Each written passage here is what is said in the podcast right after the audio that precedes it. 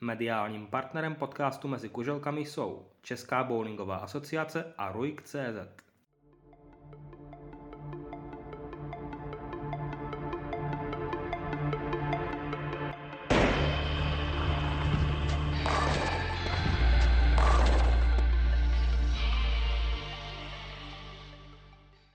Krásný bowlingový den všem posluchačům bowlingového podcastu Mezi kuželkami. Vítáme vás u 12. oddílu a u něj vás vítám společně s českým juniorským reprezentantem, ale nejenom hráčem bowlingu, ale také skvělým florbalistou Václavem Kordulíkem. Vašku, vítej mezi kuželkami. Zdravím všechny posluchače. Tak eh, ty hraješ za chomutovský Strikeland, ale mě nejprve zajímá, jak ses k bowlingu dostal. To už je dávná historie, tenkrát ještě tačka, protože můj tačka je vášnivý kuželkář, tak po každý vždycky po školce nebo kdykoliv, kdy byl čas, tak jsme šli na kuželnu. Já jsem se buď koukal, nebo jsem občas si tam hodil. A tak nějak to, jakoby, tady to byl můj začátek. Protože jsem tak začal postupně nějak házet, pak jsem zjistil, že je normálně bowling, ne na provázky a že tam je 10 kuželek. No a pak jsem se prostě k tomu postupem času nějak dostal. Začal jsem chodit na strike na nějaký turnej dětský, začal jsem vyhrát, mě začal bavit. A tak pak to šlo dál už. Ty se mimo sportovního bowlingu věnuješ i florbalu, tak eh, jaké to je kombinovat dva sporty na u tebe velmi vysoké úrovni? Tak někdy je to velmi časově náročný, protože samozřejmě i, i moje, jako můj tým, Strike Junior, i Admi, Admi BC, ale samozřejmě i florbal Chomutov, tak jsou jako, to jsou, to jsou životní zážitosti pro mě. S florbalem už to táhnu tak 8-9 let, no a bowling tak stříluje tak třeba 6-7 let. Takže to jsou objevně prostě životní zážitosti, které dokážu si bez nich život představit. Máš nějaký vzor mezi florbalisty a druhá otázka, nějaký vzor mezi bowlery?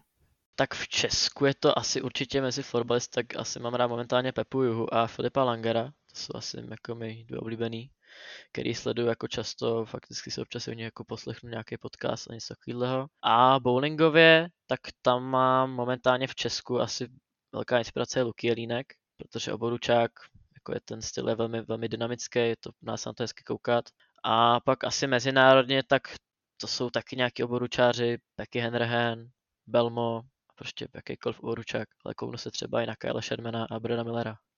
V sobotu se bude v Praze v Foutu aréně hrát florbalové superfinále, tak když už jsi tedy hráčem florbalu, dokážeš typnout výsledek utkání mezi Tatranem a Mladou Boleslaví? Tak typový výsledek tady to bude těžký, ale za mě Tatran, mám Tatran výrazně radši, takže to budu přát tomu Tatranu. Ale doufám, že to bude něco jako nějaký napínavý finále a třeba 6-5, 6-5 Tatran. Zpátky k bowlingu. Před eh, mistrovstvím České republiky nás čeká ještě jeden turnaj Prestige Tour a z toho žebříčku Prestige Tour postoupí 44 mužů. Ty jsi zatím na té postupové 34. příčce, ale tady ten postup ještě nemáš úplně jistý.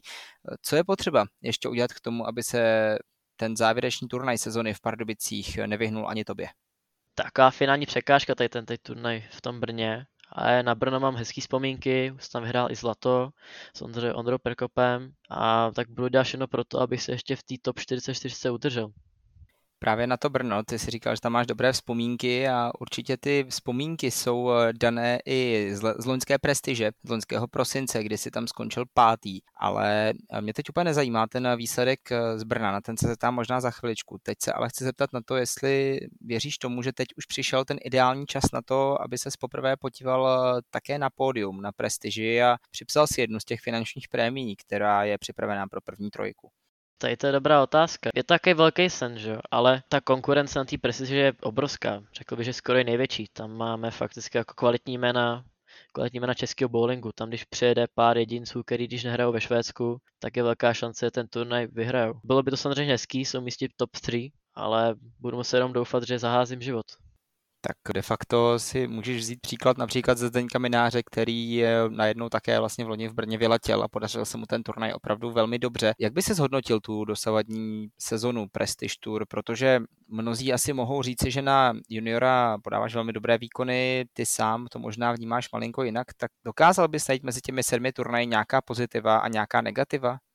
Já bych to jednoduše popsal asi jako nahoru doru. Protože, jak říkala Katka Beštová, že prostě má den, kdy to všechno padá, záleží si room je třeba 210 nebo 200 a pak má dny, kdy prostě hodí 150, 160. A takhle to byla asi moje celá sezóna na Prestige.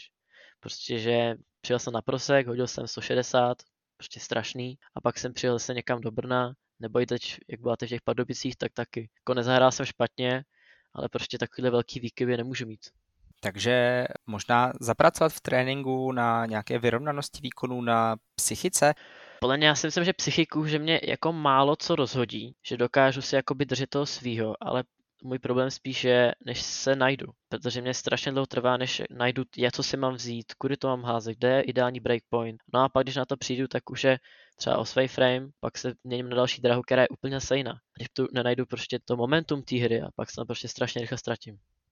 Já ještě možná doplním pro diváky nebo pro posluchače, kteří se tolik v bowlingu třeba nevyznají jako většina, ale jenom, že breakpoint je tedy ten moment, kdy koule udělá ten moment, kdy se začne točit vlastně na tu druhou stranu, než do té doby jede. Takže to je jenom taková drobná vsuvka. Nicméně ještě mě zajímá, my jsme tady mluvili o tom, že hraješ florbal za tedy tým Florbal Chomutov, tak co ti dal tenhle ten sport pro bowling, ať už tedy z fyzického, anebo třeba i z toho psychického hlediska?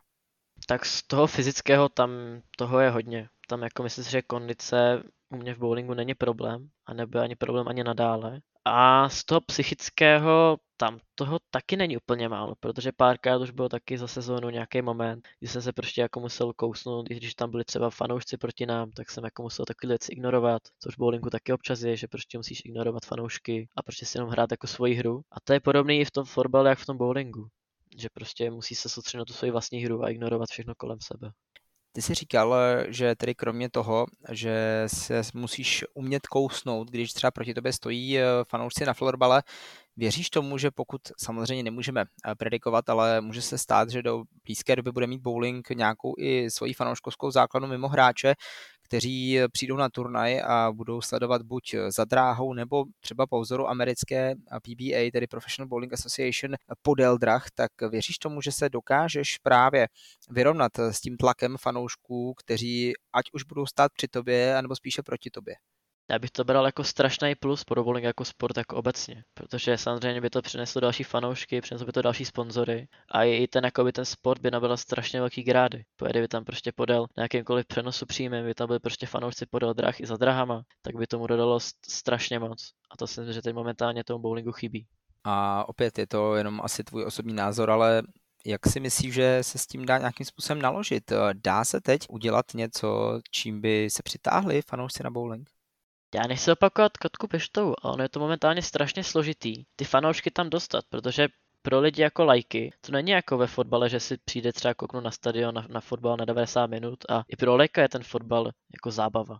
Ale ten bowling, když to podle mě člověk nehraje, tak se jako chytit jako nějakou lásku k tomu a koukat na to třeba hodinu nebo hodinu a půl v kuse, je podle mě strašně těžký, takže pokud se něco nezmění, že třeba, nevím, že třeba fanoušci dostanou nějakou třeba odměnu nebo takovýhle, tak podle mě na ten sport bude strašně těžký nalákat nějaký fanoušky.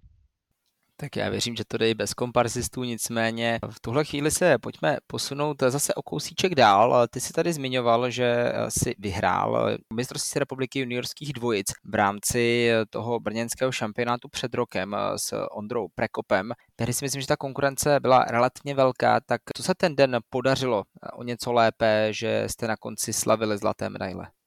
Tak celý ten den byl takový vydařený, že prostě převážná většina lidí se tam jakoby stroskotala, třeba když tam byl třeba, sorry Tome, ale byl tam Tom s Eliškou, který byli jako velmi silní na tom, myslím si, že byli, mě vyhráli snad ty kvalifikaci, že byli proti nejslabší dvojici, no a pak v tom prvním jako kole toho pavouka hned vypadli, což bylo jako velký překvapení pro všechny. No a pak prostě se tak se skupilo, že jsme chytli i dobrý páry dráh, pak jsme chytli, že jsme dobře spojovali a celý den jsme jako vyhráli solidní bowling, že jsme měli podle mě průměr nějak 201 a Ondra 195 takže fakt si celou dobu jsme hráli jakoby krásný, nebo ne krásný bowling, ale prostě solidní bowling, dohazovali jsme poctivě, málo openů, prostě jak nějak celkový den se na tom Brně vydařil. To je aktuálně 16 let a už máš za sebou dvě stříbrné medaile z těch eh, starších kategorií na republikovém šampionátu juniorů, tedy 13 až 15 a 16 až 18. V loňském roce tě porazil Matěj Vojkovský, který ale v tom finále v Olomouci hrál opravdu, v tom playoff v Olomouci hrál opravdu fantasticky, dokonce tam hodil perfect game, tedy třístovku. Tak myslíš si, že letos už by se to mohlo změnit, protože přece jenom zase si o kousíček bowlingově vyrostl a máš za sebou i tu trofej eh, z těch juniorských dvojic, tak eh, může ti to pomoct k tomu, aby jméno Václav Kordulík bylo mezi mistry České republiky v juniorské kategorii 16 až 18? Já už jsem ten vícemistr, už jsem, už jsem byl dvakrát, no, takže slovo mistr zní výrazně líp než vícemistr. A můžu jenom doufat, jsou tam kvalitní hráči, který můžou taky hodit neskutečné čísla a když mi to nevyšlo s Matějem, tak Matěj v ten den, jak si říkal, hrál neskutečně a prostě tam stačily dva nedohozy, nebo podle mě jeden nedohoz, kvůli tomu jsem prohrál o tom medaili, ale tak doufám, doufám jenom. No a jak probíhají přípravy na ten republikový šampionát, protože ten už se blíží opravdu mílovými kroky. My dnes máme 6. dubna a hrát se bude na přelomu dubna a května, 30. a 1. května, takže tuším, že u tebe už ty přípravy pomalu asi začínají vrcholit. A tak moje příprava je převážně ve formě tady těch turnajů, jak, jak už jsou Stormy, Globály, to je jako moje veškerá teď příprava, která teď je. Teď samozřejmě tam do toho vstupují nějaké extra ligy, ABLK a pak i nějaké individuální, individuální tréninky, které tam pak nastoupí. Takže příprava je v plném proudu. Řekl bych, že minimálně pro některé juniory je vlastně ideálním momentem to, že týden předtím se hraje ta poslední prestiž v Brně, což znamená, že se bude hrát na těžším mazacím modelu, než je běžné na těch právě amatérských bowlingových ligách a nebo v uvozovkách menších áčkových turnajích. Nicméně mohl by případný úspěch na mistrovství České republiky juniorů pomoci v motivaci na ten seniorský šampionát, který se bude hrát de facto o měsíc později a věřím tomu, že ten nový formát, tedy když se podaří člověku postoupit mezi těch osm nejlepších, může nabídnout velmi zajímavé výsledky. To rozhodně si myslím, protože jakákoliv výhra tě jako motivuje dál a prostě ta tendence jde s tebou že když vyhraješ, tak pak si věří na ten další turnaj a ty nervy jakoby jsou plně budou i menší. Ale samozřejmě seniorský a juniorský turnaj je úplně jiného. Porazit někoho na juniorském turnaji a pak porazit někoho na seniorském turnaji, to má bohužel úplně jinou váhu, protože tam ty lidi, kteří hrajou ten seniorský turnaj, tak už si párkrát nějaký ten strike hodili, takže to je velký privilegium, tady něco pár zápasů vyhrát. Navíc eh, letos to vypadá, že opravdu by ten turnaj měl být našlapaný těmi největšími hvězdami, mezi nimiž asi bude dominovat Jaroslav Florenc, jeden z těch bronzových medailistů z mistrovství světa, tak Samozřejmě otázkou je, jestli se Jarenovi podaří potvrdit tu roli favorita, nicméně může to být i pro vás jako hráče, kteří budou vlastně v uvozovkách těmi lovci Jarina Lorence o to větší motivace dostat se do té finálové části a v tom konkrétním vzájemném zápase porazit. Jaroslava Lorence, já to ještě v rychlosti doplním, tam bude ten formát takový, že opravdu se bude hrát tedy skupina zápas každý s každým a za vítězství, navíc ještě 30 budů navrh, takže ta motivace může být ještě o to větší. Takže zopakuji otázku. Je v tuhle chvíli pro vás motivace proti těm úplně nejlepším hráčům z České republiky jako vámi juniory o to větší, když to mistrovství bude opravdu našlapané hvězdami? Tak to každopádně porazit toho největšího fréra na té na herně je vždycky krásný pocit. Se nevím, jestli se mi to už někdy povedlo porazit Jarina, ale byl by to krásný pocit. Zvlášť v té formě, který je teď, kdy teď vyhrál Prestige, pak vyhrál i Global, takže momentálně jako velmi na vrcholu kdybych ho porazil, tak by to bylo velmi hezký okamžik pro mě. Jinak já to ještě upravím, ten eh, průměr eh, Jarina na prestiži byl asi 225 zhruba nebo něco takového a na tom eh, globalu on zahrál ve finále tři hry, které atakovaly průměr asi 245, což je pro většinu hráčů bowlingu opravdu něco nepředstavitelného. Takže jenom jak ta aktuální forma vypadá.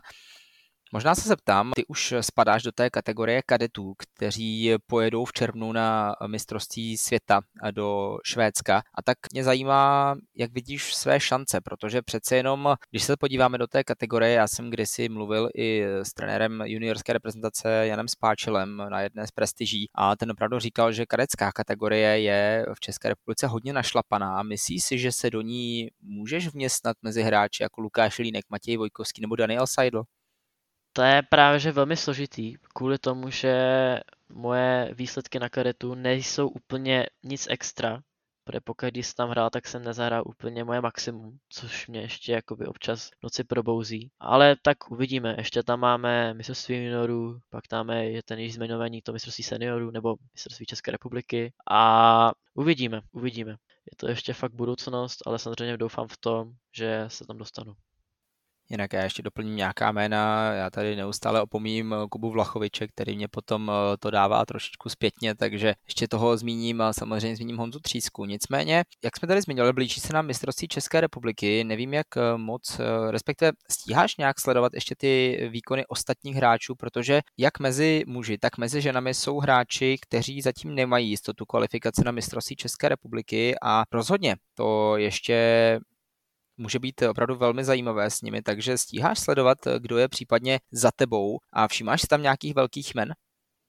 Tak velký jména asi obecně, což jako, co jsou tady ty hráči, kteří třeba jezdí do Švédska nebo vyhrávají turnaje prostě mezinárodně, tak to jsou asi jména, na který si jako řeknu, že a ten je asi dobrý. Ale pak převážně asi nikoho nesleduju, krom není jako nějaký junior nebo někdo blízký, tak asi nějak jména extra nesleduju, snažím se soustředím sám na sebe což je asi ve finále velmi eh, dobrý moment. Já bych to ještě doplnil eh, o mistrovství České republiky. Uděláme potom ještě pořádný díl v rámci května, takže o to nebudete ochuzeni. Pojďme se zase posunout o kousíček dál. Nějaké ty tvoje dobré výsledky jsme si už připomněli, ale já jsem to řešil už s Tomášem v podcastu a to bylo to mistrovství Evropy v loňském roce, kdy ty si, si odbil svůj debit. Tak jak se hrálo v Tilburgu po boku českých juniorských hvězd Matěje Vojkovského, Lukáše Línka a samozřejmě toho dívčího týmu, který také měl ve svém kádru v uvozovkách dvě velmi zkušené hráčky?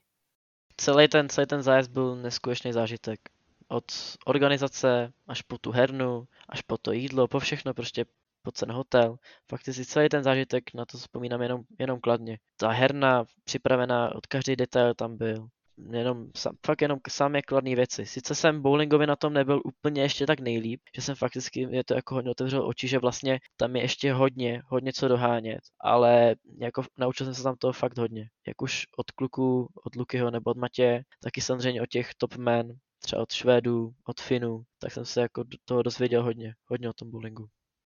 Mě teď napadá taková vkladná otázka, možná malinko záludná, kdyby se musel vybrat, tak švédská extraliga v bowlingu nebo švédská superliga ve florbale? No, to není úplně příjemná, to není úplně příjemná otázka, ale kdyby jsem si měl asi vybrat, tak jenom, jenom kvůli těm fanouškům, tak si vyberu švédskou florbalovou extraligu. Protože ty fanoušci, tam ty davy, to je něco neskutečného. To je zažitek na celý život. Tak eh, ta odpověď eh, samozřejmě nebyla správná pro podcast eh, mezi kuželkami, nicméně pojďme dál. Ty jsi v Tilburgu nebyl jediným hráčem české reprezentace, který tam debitoval. Mezi chlapci tam spolu s tebou byl poprvé ještě Tomáš Vacek. Tak pomohlo ti, že jsi nebyl sám nový mezi kluky na tom zájezdu? Já si myslím, že eh, kluci, jak Matěj, tak kluky to velmi respektovali a byli velmi ohleduplní v tom smyslu, že jsme tam byli poprvé, což za co jim děkuju, že ten zážitek udělali jako velmi příjemný pro nás, pro mě, jak i pro Toma. A podle mě my jsme byli, já jak Tom, tak jsme byli jakoby opora pro každého z nás, že jsme si, jak jsme hráli spolu ty dvojce, tak jsme si jako pomáhali a že jsme v tom jakoby oba byli úplně stejně, což bylo jako v hezký okamžik a bylo to pro nás oba dva velmi jako posouvající, že jsme se vzdělávali a prostě pozorovali jsme celý ten bullyingový svět, jsme pozorovali jakoby naraz. Myslíš si, že tu dvojici trenér Spáčel z vás dvou poskládala schválně, protože věřil, že Lukáš a Matěj dokáží udělat eh, o něco lepší výsledek, eh, když to řeknu asi takto natvrdo, nicméně ta otázka zněla tak, že jsem přemýšlel, jestli nebyla varianta, že by si hrál třeba ty s Lukášem a eh, Tomáš s Matějem, tak abyste si od těch našich nejlepších hráčů z juniorské kategorie mohli brát to nejlepší, takže bylo to rozhodnutí nějakým způsobem čistě z výsledkového hlediska, podle tebe tedy? Tady na tím jsem už uvažoval už delší dobu, ale myslím si, že to takhle udělený bylo správně. Že takhle poskládat ty dvojice podle výkonnostně, jak už je podle průměru celkových na českém bowlingu, tak poskládat mě a Toma a pak Lukyho a Matěje byl asi nejlepší možná varianta. Protože my jsme tam měli, jak říkáš, jako lehcí outsidři, ale zaházeli jsme tam jako svoje, jsme tam zaházeli. Doufali jsme trošku, že Luky a Matěj taky se tam trošku urvou, ale za mě to trenér Spáčo poskládal dobře, že pro mě nebyla lepší možnost, jak to poskládat.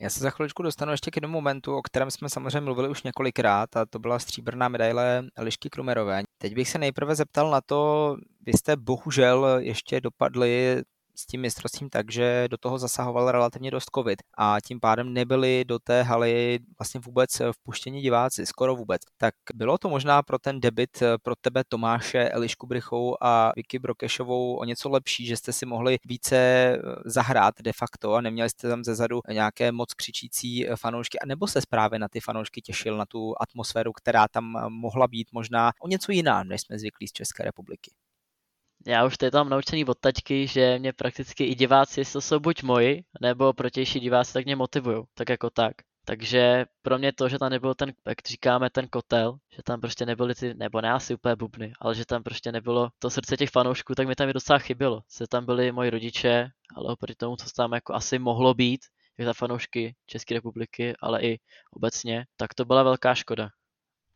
A teď už tady k té stříbrné eliščině medaily. První ta otázka, kterou k ní mám, eh, je, věříš tomu, že třeba teď eh, na to příští mistrovství, které se bude hrát v září v, ve Wittlesheimu ve Francii, je nějaká varianta, pravděpodobnost toho, že už vás třeba ty výpravy ostatních, ať už tedy těch úplně dominantních zemí jako Švédska a Finska, mohou brát více seriózně, přeci jenom uhrát eh, medaily na evropském šampionátu není věc, která se stává každému člověkovi běžně, tak opravdu věříš tomu, že teď už Česká republika může být považována považována jako jedna z republik, která může být v širším okruhu favoritů? Tak určitě. Záleží, záleží jak se sedne. Můžou dny, kdy hodíme třeba 150, ale taky to může sednout všechno, třeba i ve dvojicích nebo i v družstvech. Se budeme dobře motivovat, že to prostě sedne si dráha, všichni budou dobře nadění. A jako může se tam sednout medaile, protože tam pokud si ten formát, tak stačí být do top 4 a pak už je, pak už je prakticky stá medaile.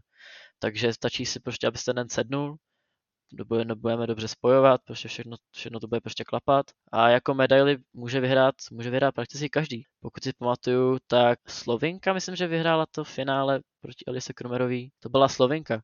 A myslím si, že předtím, když tam jeli, tak Slovenci vyhráli snad dvě nebo tři medaile, nebo něco takového. A pak tam vyhráli zlato v jednotlivcích. Takže podle mě Česko taky může velmi lehce vyhrát nějakou medaili.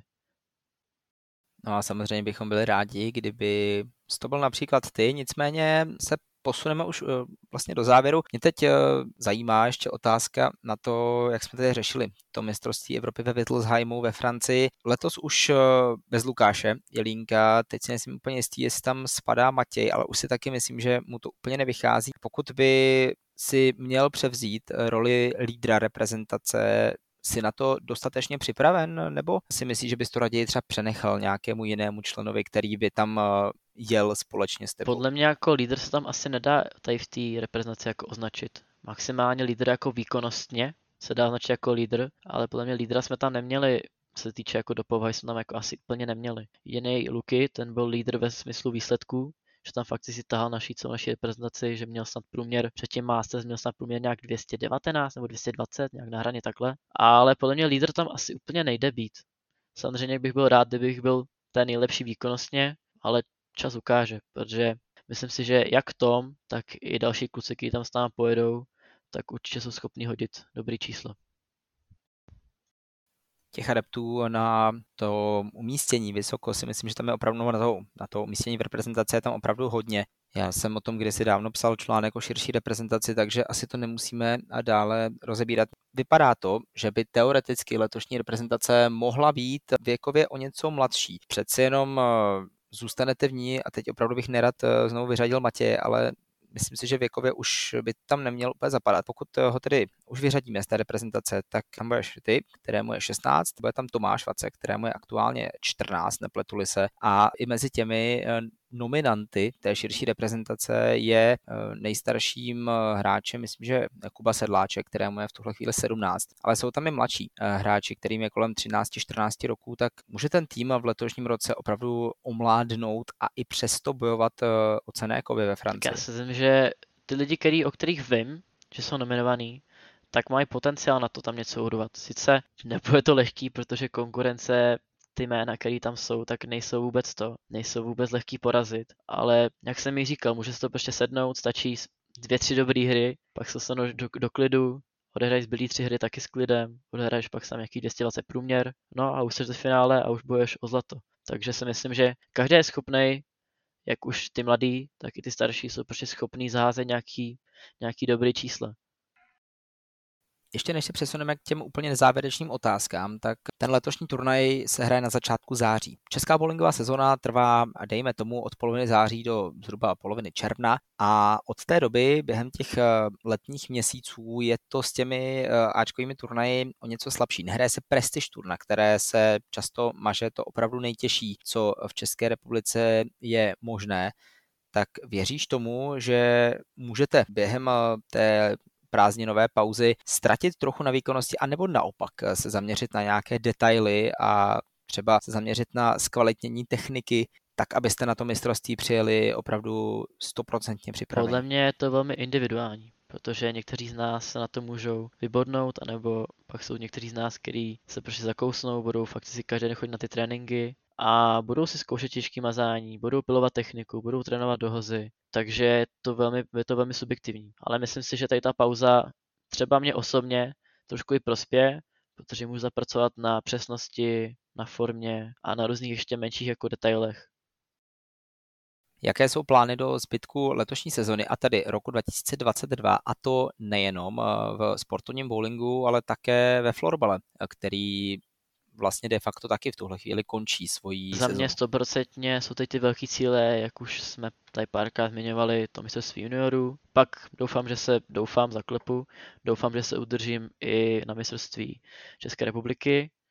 A pak samozřejmě vrcholem, vrcholem sérii tady toho roku bude ještě to mistrovství ve, ve Francii. A v florbalově s klukama doufáme, no, tak když to bude tak, to bude tak leden, doufáme v dobrou sezónu, no a tak ještě čas ukáže. Zápas po zápase, tři body po třech bodech.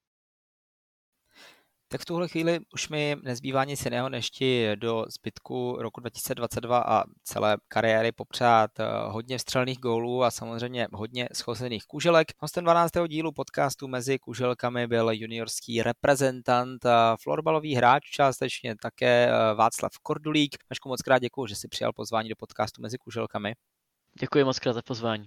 No a za 14 dní budeme opět pokračovat, ale mezi tím eh, si ještě budete moci poslechnout eh, další díl šipkového podcastu Čistý střed. V jehož třetím díle bude hostem eh, republiky z roku 2015 Michal Šmejda. V tuhle chvíli už od nás všechno, mějte se krásně a opět za 14 dní u bowlingového podcastu zase naslyšenou. Mediálním partnerem podcastu mezi kuželkami jsou Česká bowlingová asociace a RUIK.cz.